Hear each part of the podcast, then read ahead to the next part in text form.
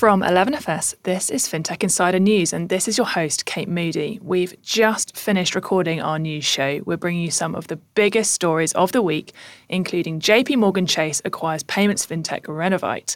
Really interesting move from JP here. We've seen them take a partnership strategy previously, but here they're really, really investing to try and take on the likes of Stripe and Block. So we dig into that in more detail. Revolut is also launching a one click payment feature. So, again, lots and lots happening in this space at the moment. Everyone seems to be launching this feature at the moment. So, we explore Revolut's angle on this.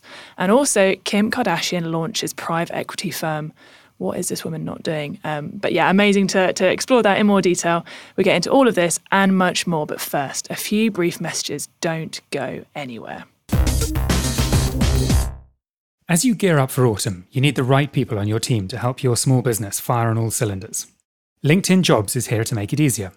Tap into the world's largest professional network with over 30 million people in the UK. Create a job post in minutes and spread the word so your network can help you find the right people to hire just add the purple hashtag hiring frame to your LinkedIn profile. Simple tools like screening questions make it easy to find candidates with just the right skills and experience. It's why small businesses rate LinkedIn jobs number one in delivering quality hires compared with leading competitors. LinkedIn Jobs helps you find the candidates you want to talk to faster, and you can post a job for free. Just visit linkedin.com/fintech. That's linkedin.com/fintech. Terms and conditions apply.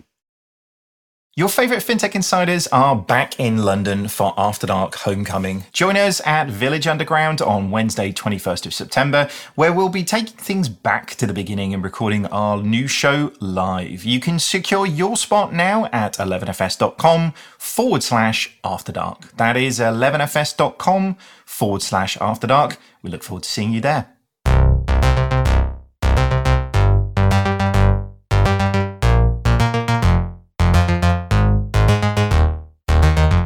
Welcome to episode 664 of FinTech Insider. I'm Kate Moody and I'm joined this week on FinTech Insider News by my 11FS colleague Benjamin Ensor, Director of Research at 11FS. How are you doing, Benjamin?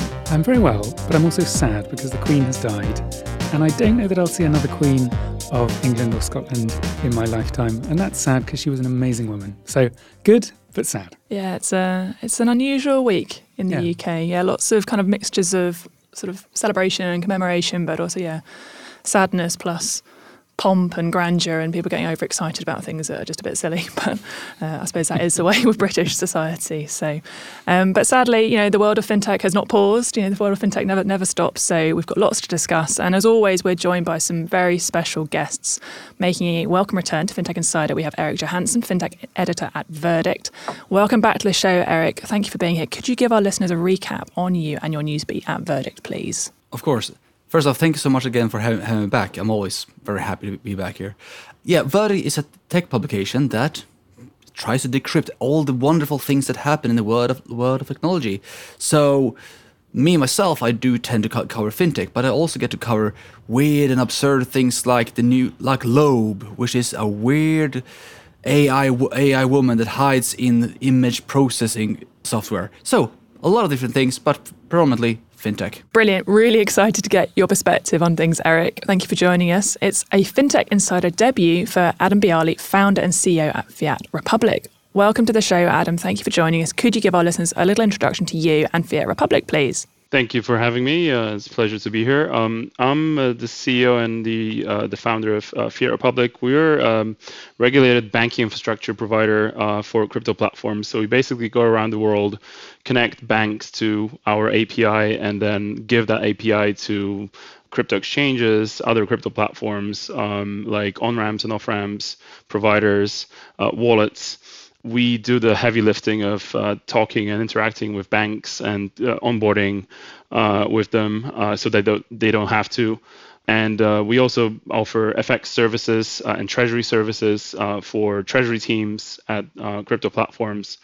And we also help the crypto community or the crypto platforms level up their compliance processes and programs um, so that uh, there are no uh, abrupt debankings um, going on. They don't lose their banking rails all of a sudden, stranding millions of consumers. Uh, uh so yeah, so that's what we do at Fiat Republic. Brilliant. Well, thank you for joining us. Very excited to have your, your brain with us today because we're going to dig into some crypto news. So, looking forward to hearing your take on that. And with that, let's get into the news. First up, a story from CNBC. JP Morgan Chase acquires payments fintech Renovite to battle Stripe and Block. JP Morgan Chase has agreed to acquire a payment startup called Renovite to fend off threats from fintech firms including Stripe and Block. The bank, a major player in the global payments arena, said that acquiring California based Renovite will speed up its ability to roll out new offerings to merchants. While JP Morgan is often content to partner with fintechs and take relatively small stakes in them, the bank felt that Renovite's product was too important not to own outright, according to a JP Morgan executive. The Renovite acquisition is the latest in a string of fintech deals made under CEO Jamie Dimon. Since late 2020, JP Morgan has acquired at least five startups from an ESG investing platform to a UK based robo advisor, on top of making a series of smaller fintech investments. Benjamin, what was what was your reaction to this one? Super interesting. I mean, I think Jamie Dimon has been one of the executives at, at, sort of established banks who was fastest to recognize the threat from fintech. He's been talking about fintech for, for you know at least a decade, it's interesting to see that they're now choosing to buy more companies that despite his efforts to get JP Morgan Chase sort of mo- uh, mobilized for fintech, they're still finding it's quicker and more effective to buy companies than to develop things in house. So, you know, why exactly did they buy Renovite? Was it the people? Was it the tech? It's a bit of both. But it's interesting to see that's a better decision than trying to build it in house, even when you've got an executive who's really been banging the drum and trying to get everybody um, focused on moving faster. Absolutely, it shows really how hard how hard that is to change in an organisation. Eric, what was your what was your verdict on this? Why do you think JP Morgan are buying a payments fintech? I mean, uh, I think they've been very clear why they've been buying it because essentially is what, what they've been saying it is. The reason is that they need to catch up with fintechs. Jamie Dimon has, like you said, warned for years and years and years that fintechs are catching up. And I'm I am actually not that surprised that they are deciding to buy rather than develop. First off, developing takes a lot of time, especially when there are other people already out there doing what the thing that you want to do. And we also know, especially if you if, if you come from a UK perspective, that it doesn't always go that well when an established bank try to do something a startup can do better. UK listeners will remember when RBS launched Bo, which was presumably their Monzo killer, which lasted roughly six months, six months of absolute panning from the public before it folded. So, uh, them buying, buying rather than developing, kind of makes sense to me. It's interesting. I, mean, I guess, yeah, I think you're definitely right in your analysis of of Bo, but you know, JP have launched their own fintech offering in the UK now, Chase, and it sort of seems to be getting a an okay reception so far. So I suppose yeah, it's an interesting balance to strike. I think there's definitely been struggles, right? But maybe maybe I'm maybe I'm being overly optimistic. I don't know, but uh, it's definitely one interesting to watch. Benjamin, do you think do you think they're spending too much on on these kinds of acquisitions? I mean, it, it's, it's difficult to say because as you know, as Eric said, there's the strategic risk for someone like JP Morgan Chase of falling behind is substantial, right? Chase is a huge payment processor in the States and yet they're seeing their market share getting taken away by firms like Stripe and Block and so on that, that have been faster to respond to the needs of small emerging digital companies. Um, you know things like mobile point of sale and so on. Um, so it's worth J.P. Morgan Chase paying substantial money to maintain their established business. I haven't. I have to admit, I haven't looked at the, the valuation exact in detail to look at whether it this is actually a particularly good price to pay. I'm not sure it's actually been made public. I'd have to have to double check. I don't think it has been at this at this stage. So definitely want to keep an eye out for the future. Um, Adam, what what interested you about this?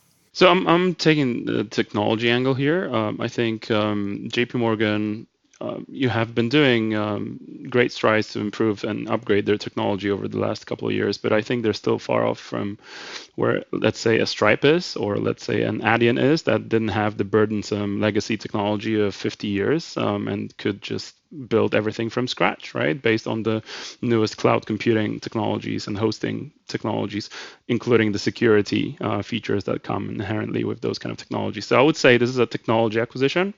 I would say that JP Morgan will also probably try and keep it autonomous for a time. Um, and, uh, and and and use it as a bit of a nimble sort of offset of the really, um, you know, I don't know if, you, if many of you have actually seen the JP Morgan Chase online checkout experience. Suffice to say, it's not, you know, uh, competitive when compared directly with the likes of Stripe, Checkout.com, Adyen and others. So I would say this is purely, to me, it's a technology acquisition to potentially, uh, you know, allow their internal teams to to learn and to discover potentially ways to innovate and upgrade their technology stack further. It certainly feels like JP Morgan's going for that sort of fuller ecosystem play. I think we were talking on the show a couple of weeks ago about them sort of announcing their intentions to build this end-to-end travel agency. Have you come across that strategy, Eric? Have you have you got, got a take on whether you think that sort of ecosystem play from JP Morgan is is credible? It does make sense, sense to me that they're trying to create this kind of ecosystem. I mean, most financial services providers are, whether you're Klarna or Stripe or Block or Revolut, you're all tr- they're all trying to create you know these new types of, su- of financial super apps, if you will. So it does it does make sense. I was want to add something to what you said earlier, Benjamin. You mentioned that you don't really don't really know what the valuation of this deal is, which and I'm just guessing here. We we are in an absolutely horrifying market situation. We see, we're seeing fintech funding drop. We're seeing acquisitions drop, and that just kind of suggests to me, and I don't know if this is the case with this deal, but I am suspecting that there will be quite a few reasonably cheap acquisitions going, going to happen in the next few months. I don't know if this is one of the cheap deals, but could be. I do not know because I haven't seen the valuation. Agreed. It's definitely looking more like a, a buyer's market.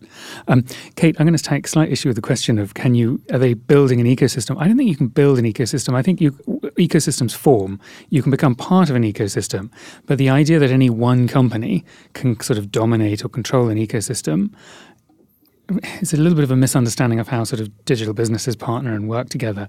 So I think you JP Morgan is trying to own more and more pieces mm-hmm. so that it's playing in more in more layers and, and more games.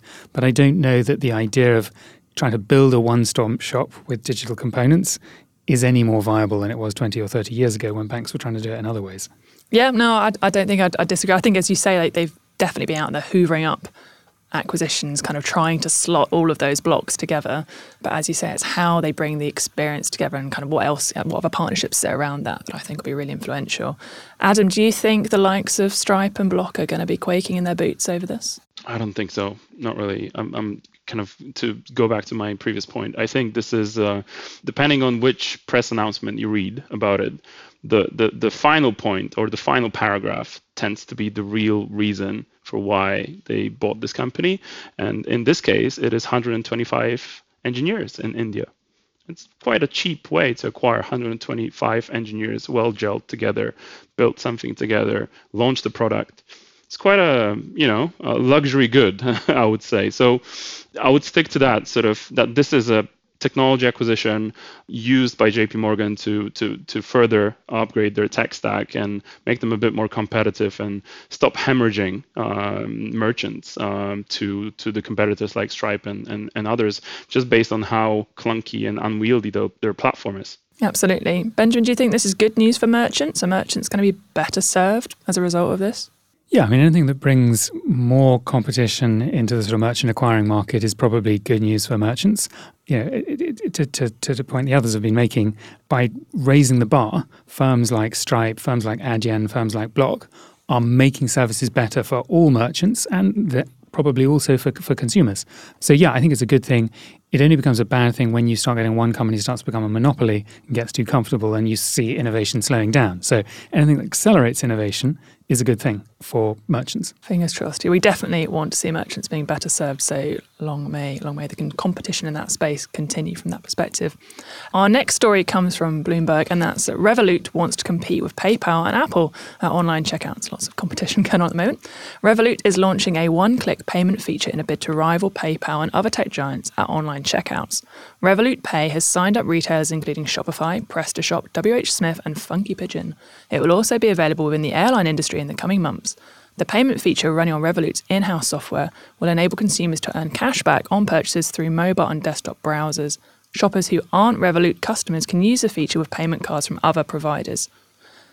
What's uh, appealing to fintechs about one-click payments features at the moment? Seems like there's quite a few going on, Benjamin. I think what's appealing to to, to merchants is that one click payment um, boosts sales, right?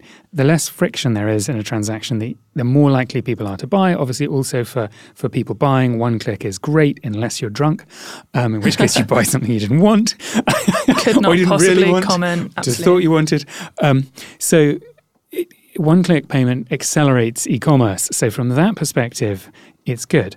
My question here, though, is why Revolut? What's in it? You know, when I when I see deals like this, I'm like, okay, or, or ideas like this, what's clever about what Revolut's bringing, and why is somebody going to want to press a Revolut button rather than another button? Yeah, I'm interested. I've, I'm interested to see how the sort of the cashback element to it works and sort of how integrated that is. You know, we know that um, you know, rewards are, are a massive driver of, of consumer behaviour in terms of how, how those are delivered. So, yeah, maybe if they've, they've kind of really kind of integrated rewards into that one-click process, and it's like a really easy and smooth experience, that could be could be interesting to see play out. Eric, are you, are you intrigued by this, excited by this, or, or a bit meh? somewhere in, in, in the middle. I am not surprised because obviously after Amazon's one-click patent ran out in 2017, we have seen a lot of these companies pop up. I'm not, and I'm not surprised that you have established brands like Revolut providing it because it's more of one of those features that people are expecting that they should have. So I'm not really uh, surprised. I am more. Uh, I would be worried if it was like a new company that is doing that would be doing only this. Without if, if, if one-click checkout would be the only thing that they provided to um, to consumers. But no, I'm not surprised. Okay. Um, I mean, obviously, it's interesting. Amazon held the patent for one click ordering online, I think, until sort of 20, 2017. So I suppose you, you might say that we're just seeing like branded knockoffs of that kind of original idea. I mean, Adam, is it is is it anything? Is there anything more interesting technologically happening here? Are there people innovating in any kind of other ways that we're not seeing? I think um, you gotta go back to why those companies, e-commerce brands, right, uh, started doing this in the first place. It's because it sort of um, uh, integrates this environment in which uh, their customers are spending more potentially at other retailers, right? Amazon did this to be able to see what their customers are spending money on outside of the Amazon ecosystem, right? Revolut, and if you take that sort of um, as a, as an assumption, Revolut is doing this because they have 20 million customers with their cards. They want to know where they're spending their money. They do that already to an extent, but if they have additional data by having the merchants actually on their side as well, and the customer sees that logo of Revolut, they have a Revolut card that makes that starts making a lot of sense for for Revolut and for the customer uh, feeling that they are you know in a safe environment they they are being um, you know uh, they, they, they are using additional service from Revolut that allows them to um, use their money more wisely and you know they, they, they are being taken care of by Revolut right so I, I would I would see those kind of benefits and that's I think that's what they're trying to do.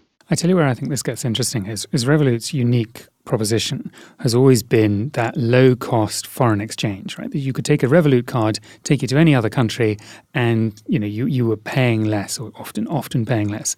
Now if Revolut can repeat the same trick with online merchants, digital merchants that are selling across multiple countries, and if they can route that FX more cheaply and drive down the merchant's costs, then suddenly this is very interesting. Because suddenly, if you're, let's say, you're a merchant in the UK and you're selling into Europe, or you're um, you're a merchant in Turkey selling into into Europe or selling into Africa or wherever.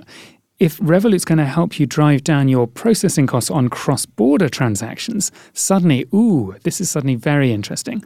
So I think understanding what the fees are here for merchants, so this could look a lot more attractive if Revolut is doing some clever things on the back end, driving down the costs for the merchants of taking tr- cross border transactions. I don't know that that is what's behind it, but if it is, then I think this is a lot more interesting than if it's just another one click checkout button. Yeah, interesting for sure. Um, I suppose it's, it's hard to get a sense of I mean, when Revolut first started, it felt like such a you know, purely B2C offering, and, and now they're moving into B2B. So, yeah, how, how would you see them, Benjamin? Are they B2C, B2B? They're both. It's it's B two C, but Revolut is trying to build up you know business, and you know there there are plenty of young entrepreneurs who are probably Revolut customers who think, well, yeah, okay, I'll give them a try. I'll give their platform a try. And obviously, this, you know, the payment acceptance is a big part of running a small business. Or, you know, if you're not taking money, you're not a successful small business, right? So, yeah, I think that you know this is really about Revolut business. I, I, I, uh, the fact they have 16 million customers, you, you said it was 20 million, um, that's a, helpful. But I think this is very much about Revolut business. Okay, no, absolutely. Um, Eric, you know we've seen Revolut having quite a few issues recently. You know, key staff leaving, some auditor questions about their accounts. Um, do you think these types of launches are going to help them move past that difficult period? Is that kind of a factor here? I'm not sure how much they are struggling because they haven't had losses from from it for many years, which is just you know the way this game game is played when you're venture capital funded. So I do not know, know if they are in that much trouble. I'm very much waiting for their next funding round and see if they're going to have the same abysmal down road that Klarna had. But we will we'll see. We, we also know that yes, key people have been have been leaving, but key people have been leaving Revolut on and off for a few years. So again, they still they're still here. So I'm not sure if this is a thing that'll make sure that they survive or not, because I think their cross-border payments and things like that will be more important than whether or not they have a one-click shopping solution. Okay, no, absolutely. Um, Adam, you know, we've seen some some lots of uh, excitement in this space, but also some some fairly notable failures as well. I think you know, Fast is obviously the example that comes to mind. You know, a lot of buzz around them, and then obviously shutting down in in April. Um, do, you, think this market's been overvalued, or what, what do you think is going on? So I would say that. Um, it, it, depends on uh, you know how you you like which measure or metric you use to evaluate the market right because like if, if you take the revolut customers which uh, I was uh, talking about, um, 20 million customers, right? Um, when they have uh, an additional option to um, to check out at the merchants of their choice, right? Um, that is fulfilling a use case and, and kind of making the customer more sticky, right? Of Revolut as you know as as um, the, the banking customer, right? But on the flip side of things, um, this is gonna be totally dependent. The growth of this product is gonna depend or the success of it. it is gonna be dependent on uh, how many merchants they sign up, right? Um, and um, now I'm not 100% sure if there's enough cross pollination between Revolut Business and the kind of merchants that uh, Revolut customers are spending money with, right? I, I, wouldn't put an equation mark here because it's really hard. Um, you know, the kind of businesses that Revolut is signing up, you know, uh, a lot of them are, are on the e-com are e-commerce businesses, but not big ones, right? It's it's not massive brands um, that are on the Revolut business platform. So whilst I would agree that uh, there's an angle there, I don't think that's going to determine the success or failure of that product. I, I, think there's also another part of this narrative that is interesting is that is is uh, they're trying this to be a counter to PayPal. PayPal has built you know uh, most of their um, or has achieved most of their growth through a partnership with eBay right? One of the biggest merchants in, in the world, right? So, where is the flagship merchant for Revolut? Who would that be? That would be the question that I that I would ask. Definitely, definitely a good question. Benjamin, you got any hunches? I know, but I think Adam's point is absolutely spot on. Um, new, you know, people change their habits and adopt new payment systems when there's some kind of must-have transaction. There's something they really want. You know, there was that piece of junk on eBay that you really had to have, and the only way to pay for it was PayPal, and so people signed up to PayPal. Or you know, people adopted contactless because they needed to get to work, and it was the only way you could travel in Hong Kong or Singapore or wherever you live, right? So, what's the thing that gets someone to use Revolut um, Pay? so, yes, I think that's a, that's a crucial question. Who are the merchants that are going to do it? But it could be those cross border merchants that say, actually, use this and they make it prominent because it's more attractive to them now. But is it better for them than Adyen or you know one of the other sort of payment service providers? That's a big question, and I don't see that yet. Eric, you got any got any suggestions for how you think Revolut are going to make this stand out? No, not really. I'm afraid. you know, I mean, not everything that gets launched by a fintech is a good idea, right? And you know, part of the way companies like Revolut succeed is they try a lot of things. And not everything works, but some enough of it works that it grows the business, right? Not every idea that comes out of Revolut or Monzo or you know, it, you know, Stripe, pick your fintech. Not every idea is a good idea, but if you don't try some stuff with real customers, you don't find out. I mean, obviously, this is. Um, I kind of go back to what I was saying earlier. Like they are rolling out all these different services First of all, they had now they had one one click one. A few months ago, they had the their buy now pay late, later solution being rolled out, and I think it's like you're saying, aren't just these sort of services that people are are expecting. But I'm not sure if this is the one thing that will save them, unless, like Adam pointed out, that they find someone to partner with. There's also one one more point here where um, where you're a let's say pay payment button on on someone's someone's uh, website, you got to assume that there's a contract there for obviously acquiring services, right? That means that you're in control of the so-called interchange fee, right, or the merchant service charge, whatever they would call it, because I don't think this is going to be just cards. It's probably going to be multiple payment options uh, behind Revolut, including direct payment from bank account, which is what PayPal did right a, a while ago uh, using direct debit. Um, so that is a way to control the margin, right, at the acceptance point of a merchant, and the, and leveraging your brand loyalty of your loyal customer base, uh, assuming they're loyal, spending uh, money with their favorite merchants and, and, then if you capture those favorite merchants of your customers because they have that data they can go you know any point to any one of those merchants and say hey accept revolut pay. But once they start that conversation they're in control of their margins right? Because they're the button on the website not visa or not uh, you know adyen or klarna or any one of those. Definitely one for us to keep an eye on. We're just going to take a quick pause here. We'll be back shortly as the leading open banking platform, Tink enables the largest banks, lenders, and payment providers to offer exceptional user experiences. Tink offers the best way to connect to banks across Europe to build seamless services that can reach more than 250 million consumers. And they're already doing this for the likes of American Express, PayPal, and Revolut. To get started with data driven solutions for customer onboarding, making better risk decisions, or for instant bank payments with the highest conversion rate in the industry, visit tink.com. Hey folks, the first ever 11FS Awards are coming this November, and we need you, our listeners, to get involved in the nominations. Let us know who you think are the industry game changers, the biggest rule breakers, and the best leaders. Nominate your favorite companies worthy of recognition over 14 different categories right now over at 11FSAwards.com. That's 11FSAwards.com. Get your nominations in before midnight on Monday, 19th of September. Then join us on November 16th to celebrate the best and the brightest in the fintech and financial services industry. Full details on 11fsawards.com. Welcome back. Let's get into our next story, and that comes from Axios. Bolt's $1.5 billion deal to buy Wyre dies. One click, checkout company Bolt is no longer acquiring Wyre, the crypto payments company that it had agreed to buy for about $1.5 billion back in April. The deal was considered the largest non SPAC acquisition of a crypto company when it was announced. Bolt was to integrate Wyre's tech stack and develop its application programming interface API offering. Meanwhile, Bolt shoppers would also gain access to several cryptocurrencies, fiat exchanges, and compliance solutions. While the deal isn't moving forward, Bolt and Wyre have mutually agreed to continue their partnership as independent businesses with the goal of bringing more innovation to e commerce and crypto.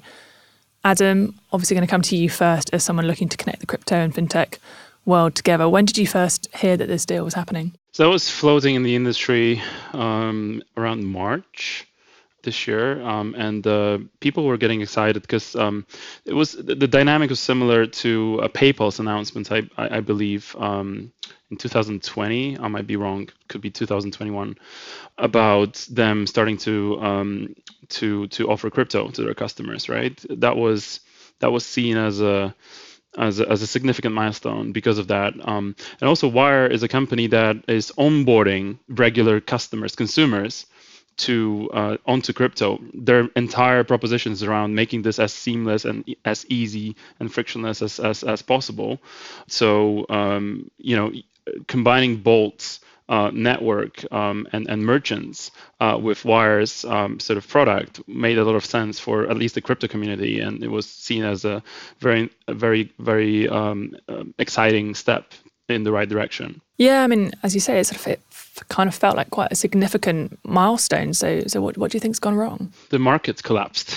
Okay, um, I hate to be the one uh, bringing out the elephant in the room, but it was um, a deal that was um, concocted, you know, at the beginning of, of the year when we still had the tailwinds of the previous um, bull run, and then things started changing really rapidly in April and onwards. Right, crypto prices went down, uh, confidence in crypto um, as an asset class went down and then adoption slowed down right? Especially on the payment side. So there's one use case here right where you have payments with crypto uh, for goods, right? Um, that uh, the usage of that significantly dipped. And I think that partnership was angling towards that use case in particular um, because it just makes sense. You know, this is a Bolt is a, a, a transactional platform. You know, on day-to-day um, basis involved in, in in you know millions of transactions, and Wyre um, could bring the the element of buying crypto and then paying with crypto to Bolt's uh, customers or uh, shoppers that use Bolt's platform. So that was that was seen as a significant um, promise, but unfortunately, the markets I think um, weren't uh, conducive to that partnership uh, actually um, being finalized or that acquisition being finalized. Yeah, I mean they've obviously um, the statement obviously implies they've kind of tried to leave the the, the you know the collaboration there, the connection there. You do think you know, this acquisition or similar acquisitions like this will happen in the future? I definitely think so. So again, here, you know, some parameters were discussed, some parameters were agreed. There was an, an ongoing negotiations. Meantime, the macro conditions change rapidly, so you got to think about the valuation. It probably got cut by at least a half, right? Um, and then Bolt probably were in the position where they weren't feeling that this deal is fair anymore, right? And they still tried to negotiate or you know uh, or or try and make it work, but it, it didn't work out. I I think definitely right now, um, as we are still in the downturn, let's face it, uh, in the crypto industry, we're going to see more consolidation and we're going to see more you know uh, companies with healthy balance sheets perhaps not relying on on you know crypto flows or or other high risk flows um, sweeping in and, and trying to um, you know uh, gain a bit of a front base right in, in, in the web3 or crypto um, environment uh, by buying companies. So I, I, definitely see more acquisitions coming. Where are they going to be happening or the kind of which areas of, of retail um, or, or financial services are, are they going to be taking place? And i have no idea. Eric are you are you excited about crypto as a future payment method? Uh, crypto has a, has a massive promise of being used in the future. Uh, there are some, quir- some quirks and to iron out before before I we I think we see mass adoption. I haven't been massively impressed with from what, what I've seen so far, and I don't think right now is the time to invest in it, given that the sector has crashed, has essentially crashed or shaved off roughly two trillion dollars of the of the of the market in the past eight months. But also, on the other hand, that could just mean that we're now going to see lots of acquisitions because if their valuations have dropped, and like we talked about earlier, funding for any any fintech startup has, has dried out, that just means there might be some nice companies that might be on the market soon. But I do not know. No, fair enough. Um, Benjamin, it, it feels like potentially we're entering a period of cancelled mergers. I mean, last week last week we were chatting about UBS and Wealthfront? I mean, is this is this a trend or is it just a coincidence? No, I think it's a trend. I think Adam was spot on in talking about you know the crypto winter and talking about valuations. Valuations in both crypto and, and mainstream fintech have largely dropped. You know, there's far less enthusiasm in sort of venture venture capital. I think some of the silly valuations we were seeing a year or two ago have, have fallen back. You know, if you think about Bolt, they raised 355 million at the beginning of the year, and then they were going to spend one and a half billion on this deal. Well, you know, where was that money going to come from? Right. Well, it was going to come from their investors. You know, so they'd raised that money, and then they're going to spend a whole chunk of it on other things. So that meant, effectively, some of it would have been equity and so on. I think their shareholders were saying, "Hang on a minute." Is this does this really make sense? There's a logic to the Bolt Wyre deal, but the logic wasn't that great. So I think we've seen some some overvaluations. We've seen some deals maybe done in haste. Um, you know the old expression, you know, marry in haste, repent at leisure. Um, you know, the, the, the, logic behind this particular deal wasn't all that strong. I mean, I'm not saying there's not a logic between fintech and, and crypto, absolutely. But, you know, this particular deal, what was the synergy, right? Where was the cost saving? What, what was really clever about this deal? It wasn't an obvious deal. And I think those two companies can continue to collaborate. And so I think there's a genuine collaboration there. So I think, yeah, I think we're going to see quite a few other buyers saying, hang on a minute, we're overpaying here. There isn't much of a logic. And the rush that we were in to make that acquisition six months ago suddenly doesn't look so sensible. Um, so for the, the less strategic deals, so I think we will see a few others saying, hang on a minute, or maybe the shareholders stepping in and saying, uh uh-uh, you're not doing that. That doesn't make sense. Watch out for the shareholders. Um, I mean, Adam, obviously. It's, their, it's their money, right? Fair. um, yeah, Adam, obviously, we saw Wyre connecting onto the Visa network in, you know, in 2021. Um, you, do we think crypto financial partnerships uh, are going to going to work out? You know, what are the key aspects to making them successful? Do you think? Um, I would just uh, refer you to you know Visa's public uh, results and you know um, and and uh, quarterly I think that that's how uh, how often they publish it. There was a, um, a history of this you know all of a sudden crypto popped up as a, like a major category that Visa is reporting on. Um, you know, how many transactions are you know crypto related? How many transactions are are are uh, not crypto related? Are like uh, you know NFTs um, re- related? Just just watch it, and you'll very quickly see that one of the biggest payment processors in the world treats or takes crypto really, really seriously. Okay, so I would say there is potential. I think uh, the use case of payments in particular right? It's really tough at the moment because we don't have many places that actually take Bitcoin and not cash or not fiat, right? To use the um, the, the, the the the word for traditional uh, traditional money. Um, and until that sort of last moment, so because Wyre is an on ramp, right? Um, into into crypto, the so-called on-ramp. So, um, you know, uh, allowing you to pay in fiat or pay to wire in fiat and actually get crypto in return on the various platforms that they support and and, and they you know enable to to use their checkout. But then you got to think about like what is okay so what is the journey here? So money in fiat in crypto right? Okay so i'm holding maybe because i'm an investor i'm trying to see if bitcoin can appreciate or maybe it crashes then i'm cashing out back because i have to pay my bills right? So until that last moment where you're cashing out to back to your HSBC account because you're scared uh, that you don't have enough cash to pay your bills, that needs to fall away for crypto to really take hold, or for us to even begin talking about mainstream crypto adoption as a payment method, right? That is uh, that would be my position. One of the challenges with crypto as a payment method is if you believe that the crypto asset you're holding is going to increase in value, you don't necessarily want to spend lots of it, right? You want more of it. You want to hold it. And so one of the challenges for crypto is is as the asset class as a whole, it's hard to be both a currency and a long term sort of store of value or something you expect to appreciate, like a precious metal or even a beautiful painting, right?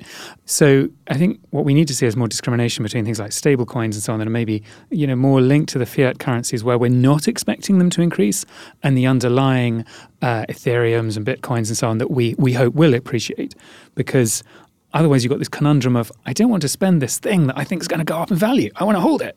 Um, and that that just makes people a little bit less willing to spend what they have, right? Absolutely, yeah. I mean, so much we could talk about on this one. Um, sadly, we've got to move on. But if you want to find out more about crypto Web three, then definitely check out our sister podcast, Blockchain Insider.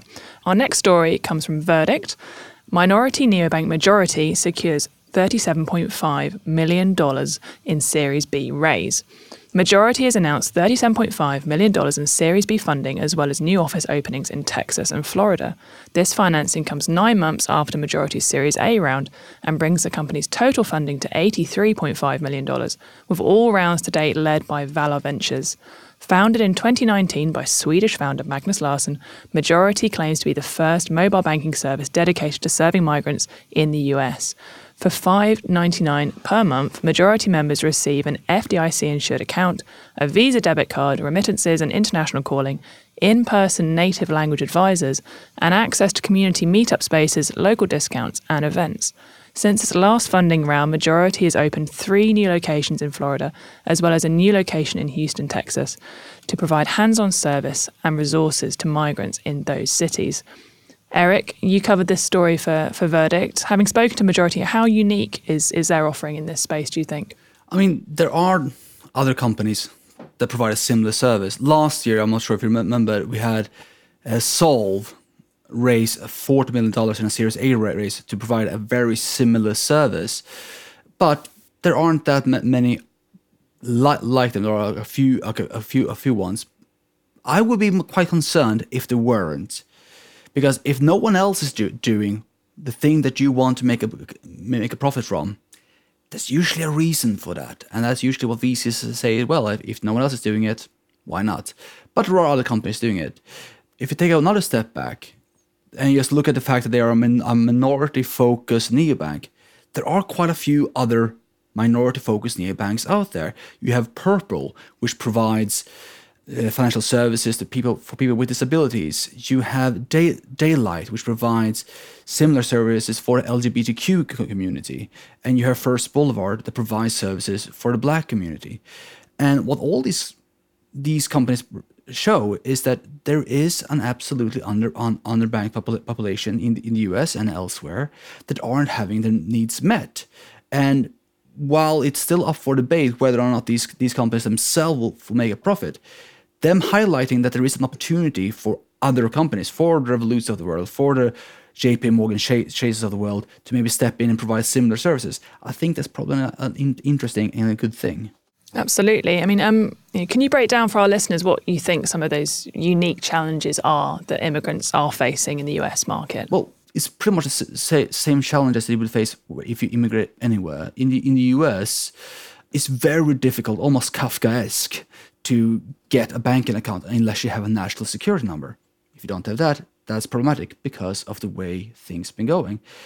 Similarly, if you're in a part of the LGBTQ community, you may have been kicked out of your home, and then you have to get a lot of debt, which means you may have pro- problem getting getting credit, which is why Daylight and other companies provide similar service. But for immigrants in particular, it's just it makes it easier to open a bank account to cut through all that red tape, and when they do, they can, like uh, Magnus Larsson told, told me when we were talking, they can suddenly access a lot of services that we would take for granted. Yes, getting be able to maybe put the kids to school because you need a bank statement to do that, or take an Uber, or get a DoorDash. Uh, so, providing these services is a real is a really good thing. I guess uh, yeah, someone who's skeptical might sort of say, well, you know, how can a Stockholm-funded company be navigating the banking challenges of, of U.S. immigrants? You know, I mean, I'm a journalist. I should you should always be skeptical, but they first off they they are funded partly yes by Klarna people, but also funded by Valar. So Peter Thiel's venture capital company. So one of the biggest venture capitalists in the in the world. One of the guys that were uh, helped fund Facebook at the beginning. So if he's seeing some, something there, then there may be something. And usually they, they are able to hire people who are are on the on the ground in the states who can provide these services and the knowledge that they would would need. And one of the things that Magnus Larsson ta- talked to me about is that he, they're opening offices in places where they have a massive Im- immigrant community, so they can get to know that community in, on a hands-on basis, and meet them face to face. Yeah, absolutely. Um, yeah, Benjamin, are the in-person native language advisors like a surprising step for a fintech, given that you know, the financial industry generally is associated with cutting down on face-to-face touch points. Just a quick side point on, on Swedish companies operating in the States. So remember Capital, the personal finance money app, that's again a Swedish fintech that, that, that went into the States. Um, but coming back to your point on, on branches, I think it's, you know, think about the points Eric was making about how difficult it is if you're an immigrant into a country, particularly if you're an illegal immigrant. It's incredibly difficult getting access to services and often you don't speak the language of the country you're moving into. So that's a really, really difficult environment. If you are so desperate that you've changed countries and, and moved, um, you've got a huge number of problems. You don't know who to trust, etc. Trust is a very human quality that is comes from often in-person relationships. It's much easier to trust someone when you see them face to face. It doesn't mean that you meet someone face to face they can trust with you, but you know, um, it helps to build trust. And I think you know, I think it's false to think that digital technology necessarily means eliminating humans. I think it's about eliminating paper, eliminating inefficiencies, um, but fundamentally, trust is still very much a human to human thing. So it's not that surprising to me when you think about who those people are and the situation they're in. They really need a helping hand. So I actually think it's a very smart move. It is a bit more costly, than an automated system. But if you're trying to help people, you need to build trust and reassurance. Yep, absolutely. Adam, what was your, your take on this offering? It's very interesting because uh, um, I've I'm actually a migrant myself, so uh, I've come to the UK in 2012. Um, now a proud British citizen. God save the king. But uh, but yeah, I remember. Um, although I speak fluent English and have spoken for 20 years, um, it was quite uh, intimidating to show up here in this country and and you know um, start using all of the different services. Actually, you know, um, subscribe to the mandatory services that you were supposed to uh, use as a person residing in, in the UK.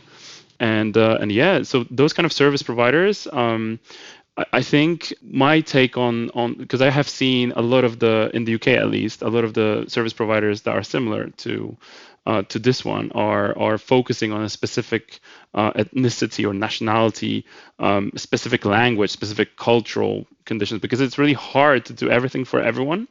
You risk being a Swiss Army knife, right? Um, uh, and and not really delivering that specific experience that makes those specific migrants feel feel home or feel feel safe. So I would kind of challenge that aspect. How how you know how are they thinking about this what is their um, you know long-term strategy um, and and are they actually following the the the geogra- geographical movements of people uh, after covid right because that uh, changed significantly you look at that um, you know bird's eye view um, into the us as well uh, there are very different uh, you know uh, patterns of behavior uh, compared to what they were before covid so yeah, I would I would hope that they take this into account when designing a service like this. Hmm.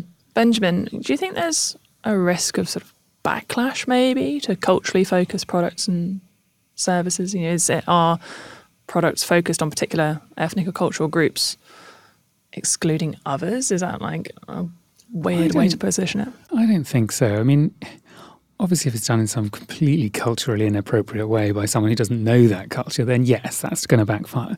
But if you're building a service around a community and you understand the needs of those community and you're serving that community, then why is there going to be a backlash?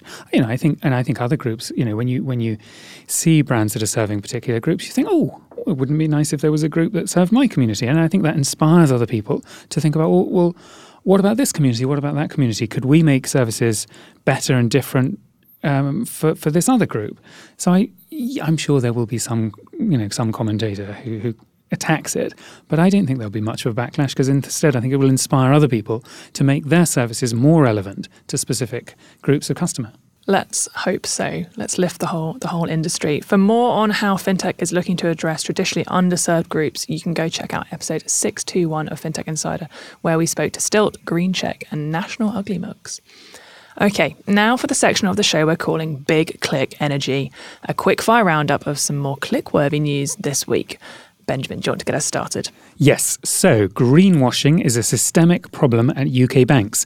This was reported in FinExtra. A new survey has found that greenwashing has become a systemic problem among UK banks, despite universal claims that sustainability is at the heart of their business. The research, conducted by Censuswide, surveying 150 UK banking executives, found that 100% of UK banking executives say that sustainability is integral to their business strategy but just over half of UK banks, 59%, actually measure their environmental impact as part of sustainability targets. The survey also found that 49% of banks are offsetting non sustainable practices with carbon credits as the priority initiative. The results come as another survey conducted by consultancy Kearney shows that 40% of British consumers would pay a 5 to 10% premium for a banking product if it was ESG environmental, social, and governance there's a lot of greenwashing out because somebody, you know, people cottoned onto the fact that, that customers, people care about the planet. And so it's very tempting to say, hey, we're green. I think one of the biggest problems is a lack of really clear standards about what makes a product truly environmentally friendly or ethical um, or social. I think what we really need to focus on is carbon and uh, the amount of carbon being released and fi- develop some standardized measures.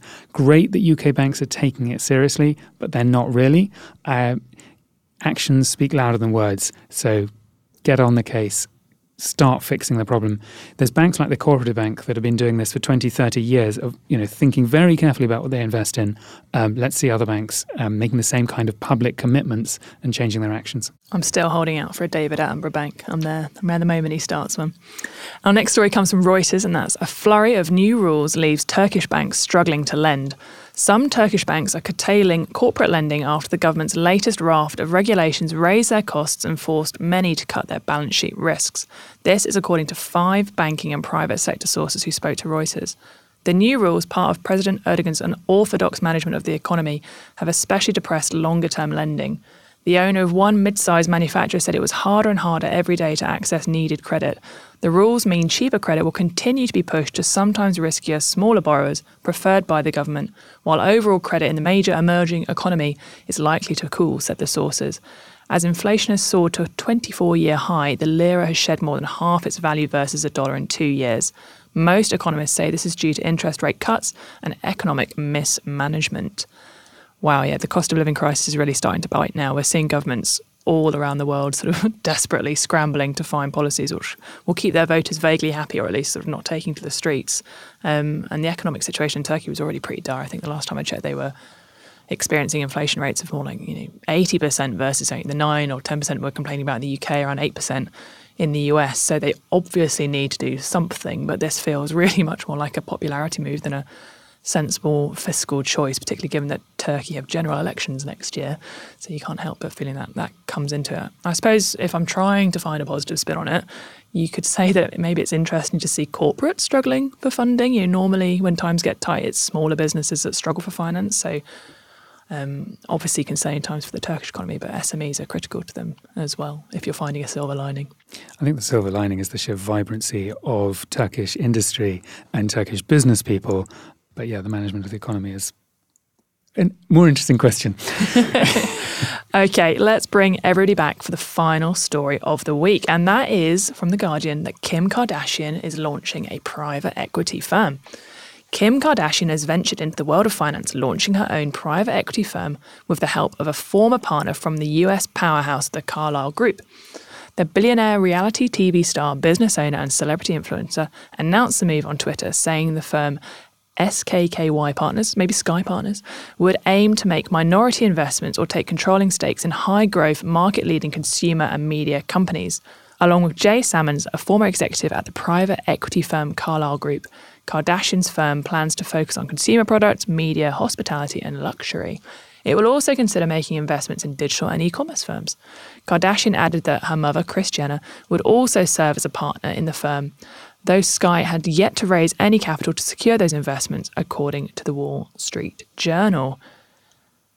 Benjamin, are you a Kim Kardashian fan? I'd love to tell you I'm a huge fan, um, but I'd be lying. Is this a vanity project, a serious endeavor? I think actually influencers, you know, they have a lot of influence, right? We've we see how they're using social media to promote um, goods and services all the time. They're well ahead of the regulations, which haven't really caught up with them. Um, I think they have an enormous ability to influence things. So actually it's quite interesting because yes if she's planning to promote consumer products companies and luxury companies and so on that's exactly um, what her audience listens to so it's really a regulatory question of is this okay? Is it okay to have celebrities promoting um, products that they're investing in? At what point does that start becoming bad for consumers potentially? So I think there's more of a regulatory question. I think it's a brilliant business idea. Is it a good idea for customers? Adam, what do you reckon? Are celebrity endorsements good or bad for fintech financial services more broadly? I think um, any any kind of I, would agree with Benjamin. Any endorsement from a celebrity or an influencer is is is good for popularity and brand equity growth. Um, I think because um, those, you know, um, those celebrities or, or those influencers are a part of um, the daily lives of millions of people. You got to respect that. I mean, you know, no matter what you think about the individual in question, how they behave or what they say in public, uh, you got to respect that there's a following of hundreds of millions of people, right? And that in a consumer market that is, um, you know, um, uh, that is competitive and an open free market is is a big thing from a you know purely marketing and commercial perspective. Now, I would question um, what kind of decisions that VC or private equity firm how are they going to make those decisions? Because uh, having had some experience with um, VCs, you know, raising our uh, fund fundraise or, or our round, um, you know, th- those those decisions to invest or not to invest, they are based on you know actual data research uh, knowing the company or getting to know the team, the founders, the the the, the executive uh, um, team, and and the product, and then does it satisfy a need? Is it solving a problem? Right? How are those decisions going to be made? I hope that they're going to have advisors or people that are experts in those industries that they're going to be investing into because you know that can quickly turn into a, a you know a scattergun approach. Um, just invest in something that is louder, noisier, you know, and more notorious, right, or most notorious. I think um, I think we need to focus on on the really serious questions here, and that's you know, obviously, you know, um, Eric, if you're fo- if you're starting your own VC firm, which which reality TV star do you want as your partner? Who's who are you taking into the into the trenches with you? Not to be boring, but I would actually say say Kim Kardashian, mostly because I don't really know that many reality TV stars, but also uh, because it's very easy to joke about Kim Kardashian, but you also kind of have to respect it because the girl's got game. She has, over the past two decades, become an extremely high net worth in, in individual, but makes some really, really savvy business, business deal. And by essentially making herself the brand. So this makes a lot of sense. So I would actually partner up, and because uh, I'm kind of intrigued at what she what she can do. Yeah, absolutely. Yeah, she's a she's a smart businesswoman for sure. Adam, who uh, which which VC which VC team up are you going for? Elon Musk. Sorry, I'm going to be boring. he's an influencer as well, right? Um, he's a celebrity as well. Um, I think his um, uh, you know, uh, nose for business is uh, is uh, very well developed. Uh, let's put it that way. You're a braver man than I, me, Benjamin. Benjamin, who's your who's your eye on? Well, reality reality TV is a very national thing. Um, so I'm going to choose Mary Berry, who used to be on the Great British Bake Off, because she's thoroughly sensible. And if you're going to run a VC firm, you want someone who's jolly good company. So I'd take someone who's sensible and good company. Mary Berry definitely meets all of those criteria. I think that's a cracking choice. Okay, well, that wraps up this week's news show. Thank you so much to today's guests. Where can people find out a bit more about you, Benjamin? I'm Benjamin Ensor on LinkedIn, or you can find me through 11fs.com. Uh, what about you, Eric?